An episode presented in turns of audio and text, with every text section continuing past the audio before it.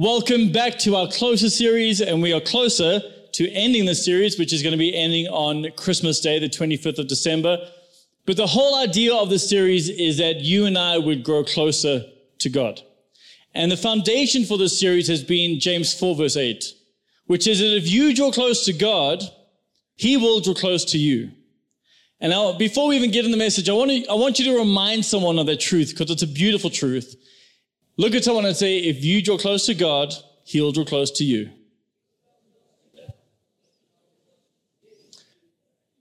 So that's the what. That's the what you must do. You must draw close to God. He'll draw close to you. But I kind of was wondering, does James tell us how? Because we know what? We know we need to draw close to God, but I think the big question is often, how? How do I draw close to Him? Did James give any more information on this topic of intimacy with God? And it turns out he really did. If you look in the context of James four verse eight, you're going to see before and after that verse, James gives some steps in exactly how you and I can draw close to God. And the answer might surprise you. So let's have a look there. James four, let's look at verse seven, the very verse before. It says this. So humble yourselves before God. Everyone say, humble yourself. Humble yourself. Resist the devil and he will flee from you. Come close to God and God will come close to you. Then in verse ten, humble yourselves before the Lord and He will lift you up in honor. It's interesting as you look at what James is saying about our closeness with God, that on either side of that verse is this one instruction, be humble. Humble yourself. And it turns out, guys, that the key, one of the keys to intimacy with God is humility. Everyone say humility. Humility is a key ingredient for us to have intimacy with God, and it's definitely not the only place in Scripture where we see that humility is important. We see this right throughout Scripture. This is a high value for God. This is something that is close to the heart of God. Just going to pull out one more example. In the book of Isaiah fifty-seven, it says, the high and lofty ones who live in eternity, the Holy One, says this, I live in the high and holy place with those whose spirits are contrite and humble. I restore the crushed spirit of the humble, and I revive the courage of those with repentant hearts. Guys, I want you to see God lives in eternity with who? The humble. And it turns out God doesn't just want to visit you. He wants to dwell with you. And He dwells with those who are humble and contrite in spirit. And this is very similar to what Jesus teaches when Jesus comes and teaches about the new kingdom. On the Sermon on the Mount, He said, blessed are the poor in spirit, for theirs is the kingdom of heaven. This isn't about being in poverty. It's about being poor in spirit, realizing my spiritual bankruptcy, which is humility. God dwells with the humble. And if you and I are going to have intimacy with God, we have to increase in humility. But what is humility? What is it like? How does it work? How do we get there? How do we become humble? And why do we need it to have intimacy with God? I, because, because I think for a lot of us, we don't have a great view of humility. We think that means we're going to like be a doormat to everyone, right? Like no one wants to be that. Like, oh, I've just got to have like no opinion and, and no confidence. In fact, when I was a kid, my dad used to love the song. He'd sing it all the time. He'd go, oh Lord, it's hard to be humble when you're perfect in every way. I can't wait to look in the mirror. I get better looking each day. To know me is to love me. I must be one hell of a guy. Oh, Lord, it's hard to be humble. But I'm doing the best that I can, right?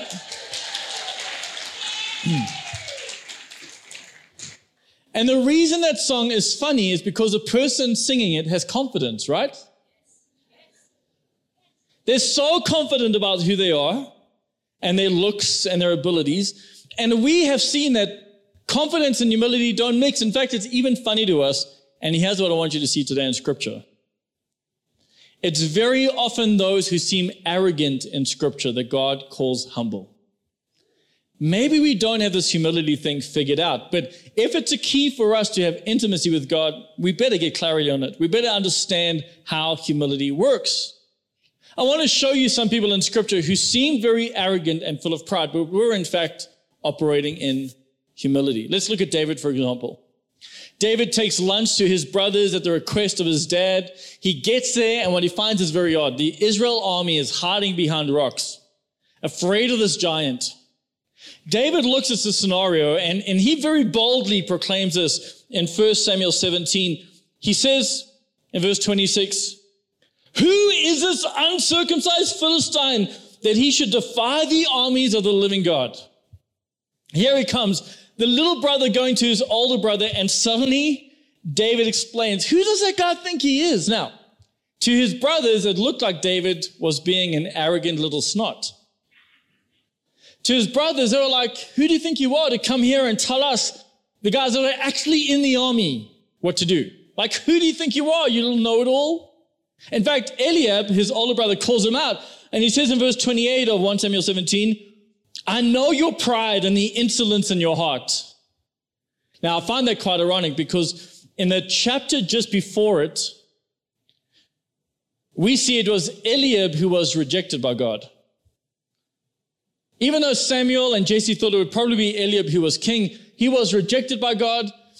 Even though he was like the smartest and the most handsome and, and the one who on the outside looked like he should be king, God says he rejected him, and why is the only reason God rejects people is because of pride. And so Eliab was actually seeing his own pride inside Daniel's heart, and we know David was, sorry, David was not proud, because in Acts thirteen we told that David was a man after God's own heart. And so here, David, very confident, he goes and shouts at the giant, right? In his humility, he goes and defeats him and cuts off his head. Was it arrogance and pride? No, he was walking in humility. Here's another example. I want you to think about, about the book of Numbers. In the book of Numbers, we read this about uh, Moses. It says this in Numbers twelve, verse three.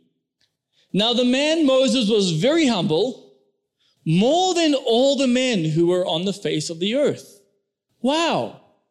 Moses is pretty humble. Now we know that it's fine if someone else says that about you, but it's really odd when you say that about yourself, right? I mean, imagine I came up here, imagine we had like a, at a Christian conference and I came and said, "Guys, I want you to know I am the most humble man on earth.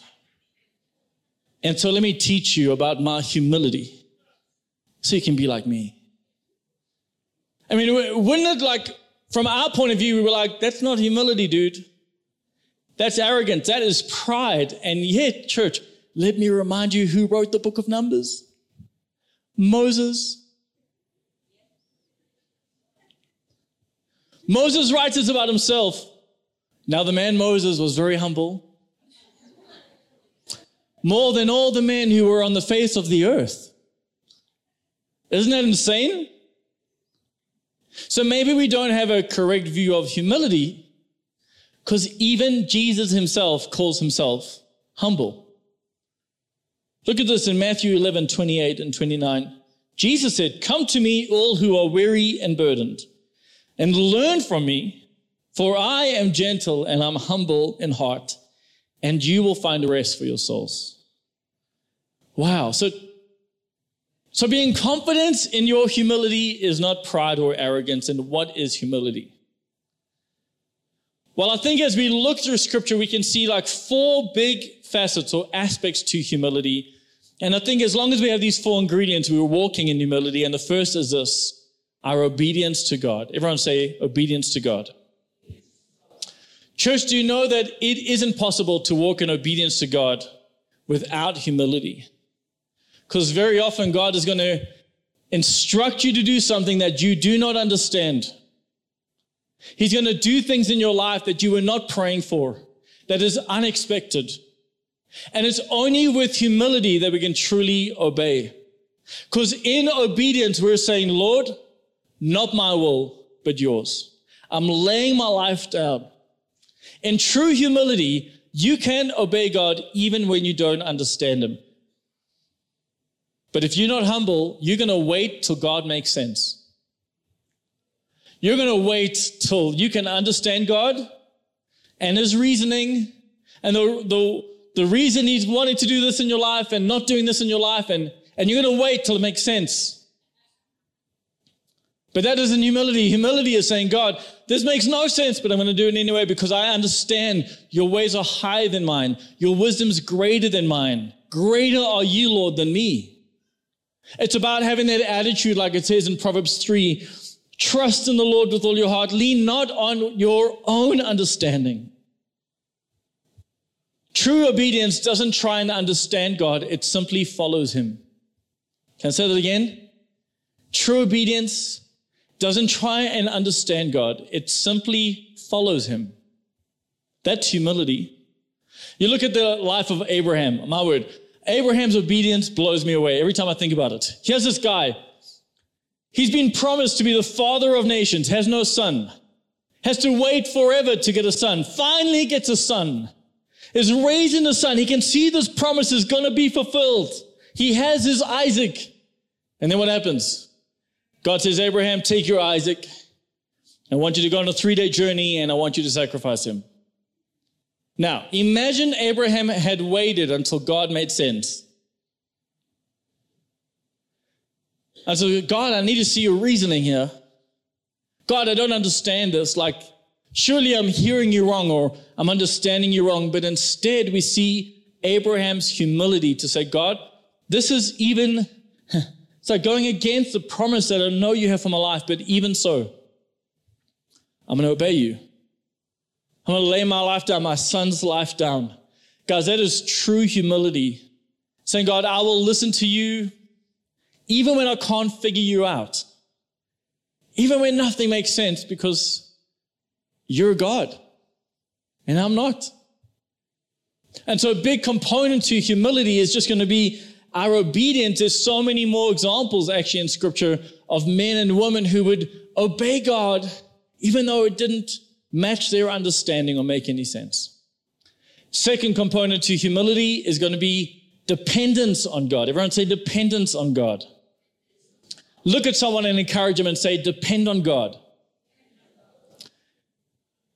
Let's go back to the example with David, who seems so arrogant, but later on we see where his arrogance came from. It turns out David was not confident in his own abilities. He wasn't confident in his talents.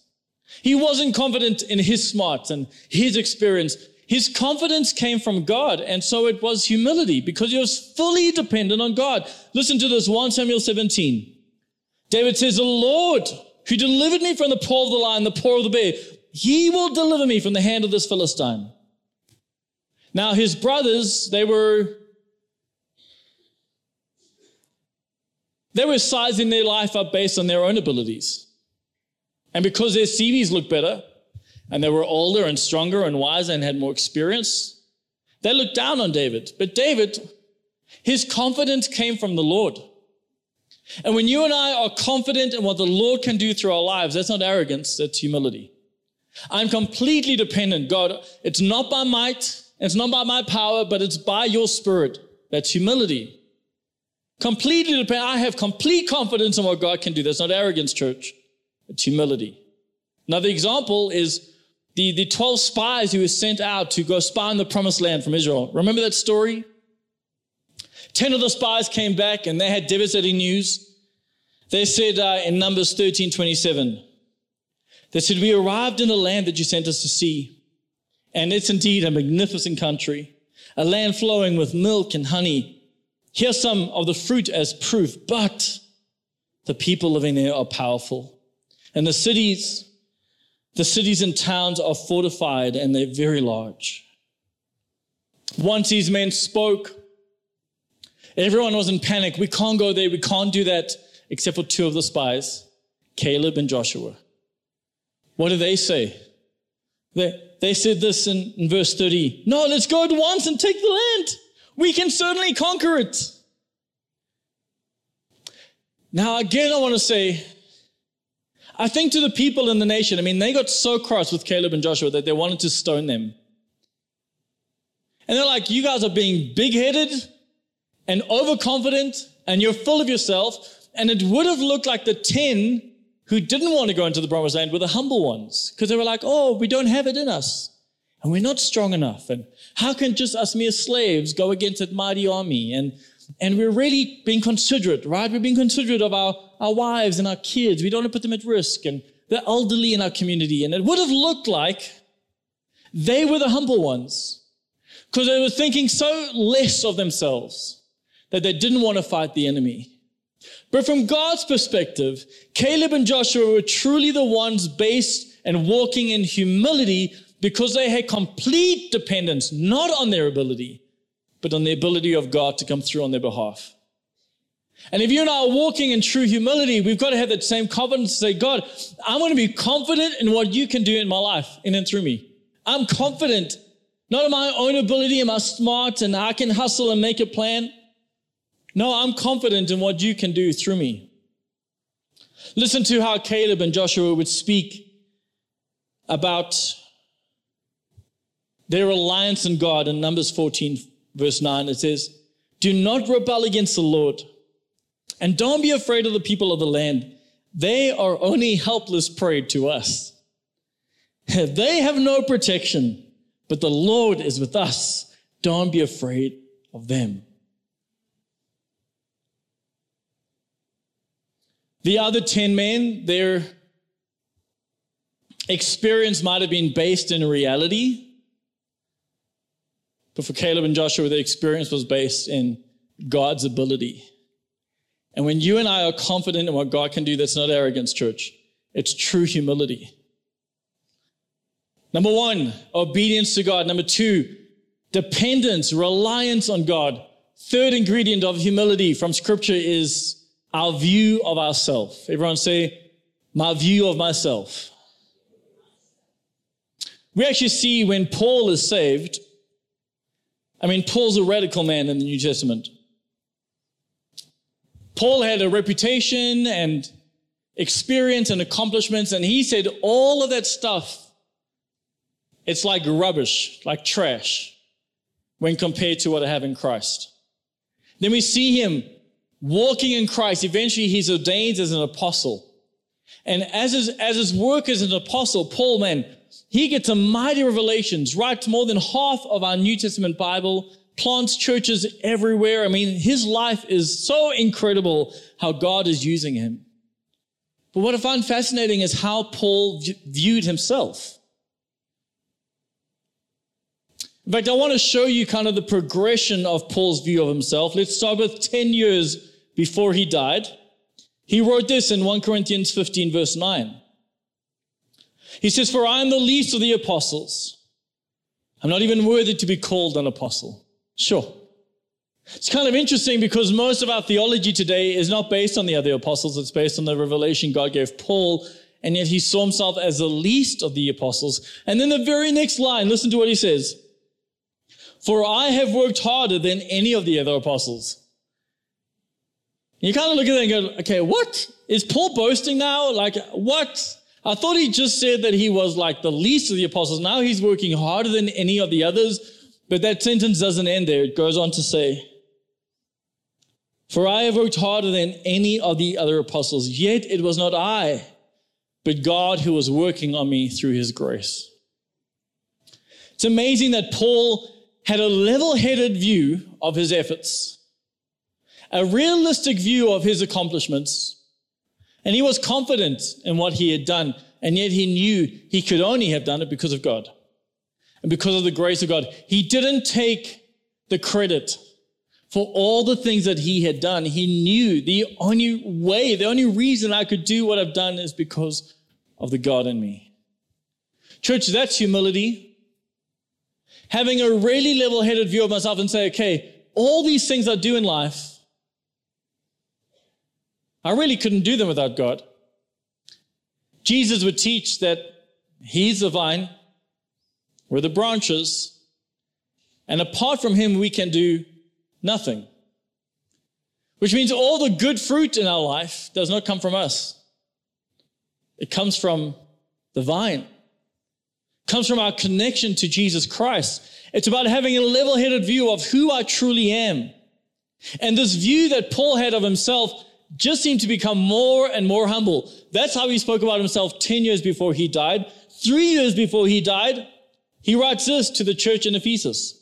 In Ephesians chapter three, verse eight, he says, "To me, who am less than the least of all the saints, this grace was given that I should preach among the Gentiles the unsearchable riches of Christ." Okay, now Paul's going even deeper. First of all, he was saying that he's the least of the apostles. Now he's saying he's the least of all the Christians. And you look at him and say, "Paul, how can you say that? Don't you know what you're doing? Look at the miracles in your life. Look at the churches you're planting. Look at how you're encouraging and the revelation you're getting." But it seems like the closer that Paul walked towards Christ and moved towards God, the more humble he became. In fact, just before he died, he writes this letter to Timothy, and he says this in First Timothy one fifteen. He says, "Christ Jesus came to save the world of sinners, of whom I am the chief." I'm not just the least of the apostles. I'm not just the least of the saints, but I'm the chief of sinners. Church, this is the same man who God gave the revelation that we are made new creations through Jesus Christ, that we we walk in victory. But the same man had this understanding that the closer I get to God, the more I see who God is, and that God is truly powerful and loving and sovereign and mighty. The more I realize I'm none of those things. Do you see it? I become more humble through my intimacy with God. Say, "God, you truly God, I'm, I'm not that at all." Daniel Strickland at a G L S, she had this quote about humility that I've always remembered. She said, "True humility is this. It's agreeing with God about how he sees you." And I just thought that's so amazing, because as I get closer to God and I start to realize he truly is God and I truly am not, that I start to live differently, don't I? I start to live in this view to say, "God, my life is truly yours. It's, it, my, my life is not my own." Like when I see who you are and who I am, like just God, if, if you want to use me, I mean, that's a privilege. Just there's nothing about me that matters aside from you. It's humility, church. And if you and I are going to walk in humility, we've got to understand it's going to take obedience to God when we don't understand. It's going to take complete reliance, not on our abilities, but on God's abilities. It's going to mean we have to adjust our view of ourselves. And, and maybe Paul had so much revelation from God because he was willing to humble himself so much. I mean, he got so much insight and revelation from God that even the apostles, even Peter was surprised. Like, where are you getting this from, right? It's, it's because he dwelt with God. He laid himself down and his own pride down and his arrogance down. And the closer he got to God, the more humble he became. And the fourth aspect of humility is going to be this, the fear of the Lord. Everyone say fear of the Lord. Now, this isn't treating God like a horror show. I mean, like, ah, right? It's not scary fear, it's reverent fear. Saying, "God, I'm not going to treat you flippantly or casually. I understand you are the God of creation, the Alpha and Omega and King of Kings. And I will always approach you as if you are those things, because that's who you are." So I have this reverent fear. The Bible actually says that that fear of the Lord is the beginning of wisdom. And in many places in Scripture, Scripture links the fear of the Lord to humility. In fact, we start to see that everyone who's humble fears the Lord, and everyone who fears the Lord is humble. Those two things are linked. Let me show you in one place. Uh, let's go to Proverbs fifteen fifty-three, where it says, "The fear of the Lord is the instruction of wisdom, and before honor is humility." Here in that one verse, we see these two verses, these two elements at play. Fear of the Lord and humility working hand in hand. John Bevere, in this book, Drawing Near, he says that these two things, the fear of the Lord and humility, are like the power twins in the kingdom. And he says in the enemy's kingdom, the enemy also has power twins, and it's the opposite of that. The enemy's power twins are rebellion and pride. And if you and I are truly going to have intimacy with God, if we're going to draw close to him, we've got to realize that we cannot come to him with rebellion and pride, because that makes us enemies of God. It sets us against God. But the more we humble ourselves, the more God lifts us up. The more he dwells with us. I mean, look at the life of Jesus Christ. No one humbled himself more than Jesus, who Philippians two tells us poured himself his own divine privileges. He poured them out like a liquid sacrifice and was willing, the God of creation from the, left the throne of heaven and was willing to become this baby boy in human flesh, completely dependent on people. No one else humbled themselves more, and so no one else was lifted up more than Jesus Christ. On the flip side, you get Satan, the, the enemy, this cherubim in heaven who, who tried to exalt himself through rebellion and pride. He, he wanted to push himself higher, and because of that, no one else was sent down lower. It tells us that he was sent to the, the bottom of the pit. And right throughout Scripture, you see these things always, that it's the humble and the poor of spirit, and those who fear the Lord, they are lifted up. They dwell with God. Those who are rebellious and full of pride, they push down, they lower down. And so if you and I want to dwell with God, we've got to come to him with humility, fearing the Lord. James four verse six says, God opposes the proud, but gives grace to the humble. Wow. Do you want to have God against you? I hope no one says no to that. But if you do, there's the ingredients. Walk in pride. Walk in pride. You know, in the Old Testament, in Isaiah sixty-six, we find these group of people, and they're doing all the right things. It says they're coming to the temple, and they're sacrificing the bulls and the lambs. They're giving their grain offerings, and they're burning incense before the Lord. God looks at what they're doing in the temple, and he's disgusted by it. Even though they're doing all the right things, he's disgusted by it. God says that their, their sacrifices were like that of a killing of a man. He says their grain offerings was like pig's blood being spilled for him. He says their burnt incense was like the worship of an idol. On the outside, these guys were ticking every religious box and doing everything right, and yet God rejected it. And you've got to ask, why would God reject this? Well, he tells us in Isaiah sixty-six verse four, because when I called, no one answered. When I spoke, they did not hear. They did evil before my eyes, and they chose in that in which I do not delight. Imagine the shock of these people who think they're worshiping God and then don't even realize that their worship to God like repulses him. And what were they doing? They were not fearing the Lord. They were not listening to him. They were not walking in humility. They were walking in pride. And for you and I who want to get closer to God, we've got to realize there is no room for pride. There is no room for rebellion. There is no room for us to go, God, how dare you? And who do you think you are? And God, I want my way. No, no, no, church. If we're going to have intimacy with God, it's going to be in humility, in the fear of the Lord. In Isaiah sixty-six verse two, it says, God says, this is the one I esteem.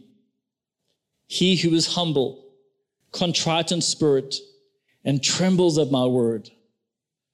That word esteem there is this Hebrew word, nabat, and it means to look at intently, to regard with favor, to regard with care. In other words, what God is saying is these are the people I pay special attention to. I regard them with favor. I regard them with care. It's those who are humble. I do not reject them. I seek them out. I pursue them. And again, this can be seen in the life of David. When Samuel goes to anoint him as king, and all the brothers are brought out, and one by one they're rejected by the Lord.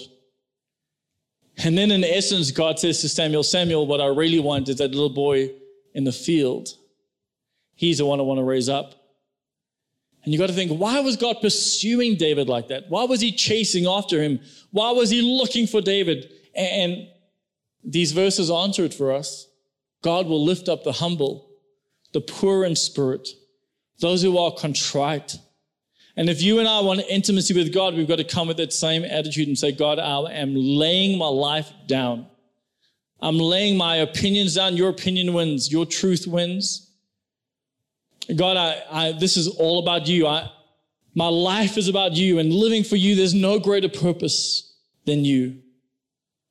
And I think that's why throughout Scripture and verses in books like First Peter, we're told to clothe ourselves with humility, to live in the reverent fear of the Lord, because that is how we get closer to God. But ultimately, the choice is ours, right? I mean, God has laid the way to intimacy. He's paved this road, and this road is called humility and fear of the Lord, but it's up to us whether we want to walk it. But if you do want intimacy with God, you have to humble yourself. Rebellion and pride does not mix within the presence of God. It's like oil and water. And so perhaps as you pursue a relationship with God, it, perhaps you might have to look at yourself and say, God, where, where have I had too much pride? Where do I need to grow in humility? In other words, I, I need to grow in my obedience to you, Lord, even when I don't understand. I need to grow in my dependence on you, Lord. I can be confident in what you can do in my life. I need to have a view of my life compared to you, a, a realistic view of who I am and who you are. God, I've got to walk in fear of you. Walk in reverence, Lord, of your majesty and your power. And church, I believe that if we can, if we can establish and grow and mature those things in our lives, that humility will grow. And with that will come intimacy and revelation, just like Paul had, just incredible revelation with God, but he's just waiting for us to lay our own pride and rebellion down. And so I wonder in those four ingredients, like maybe if you had to pick one, like where are you struggling? Where, where do you think you need to grow the most? In fact, I want to give you a moment just right now to think about that. Can you, can you close your eyes wherever you are? Even those guys watching online or on T V or listening on the radio or podcast, can you join us in this moment? Don't, don't phase out now. This is for you too. Where do you feel like you might need to be growing in humility? Maybe it's in that first step of just obeying God. Being obedient even when it doesn't make sense. Take a moment now.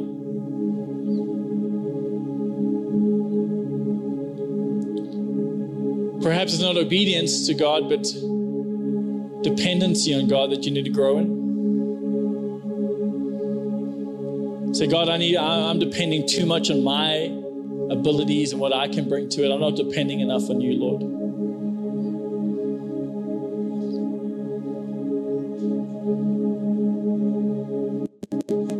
Or maybe it's not in dependence. Maybe where you need to grow is in your view of yourself.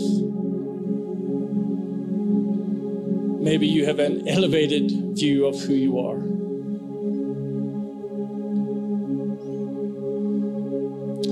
Or perhaps there isn't a lot of fear of the Lord in your life. That's not something that you've harvested or created.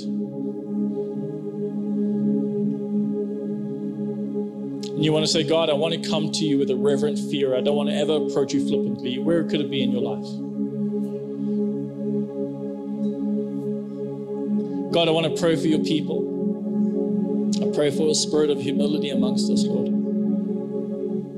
And God, we know that doesn't mean we have to just lay down like doormats and be unconfident. But God, we can be confident in you, what you want to do and who you are. So Lord, would you grow us in humility, because we do want intimacy with you. We want to be closer to you, Lord.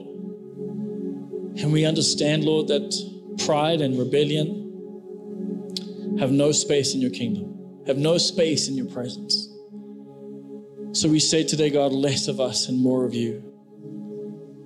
Maybe you want to pray that prayer wherever you are. Just say, Lord, less of me, more of you, less of me. God, we lay down our opinions, our plans, our schedules, our demands, our abilities. And Father, we say, use my life, use our life, Lord. I give you praise, Father God. I give you praise for who you are and that you don't leave us in the dark, God. You tell us clearly how to grow in intimacy with you, and I thank you for that. You truly are an incredible Father. There's no one like you. We give you praise for who you are in Jesus' name. Amen.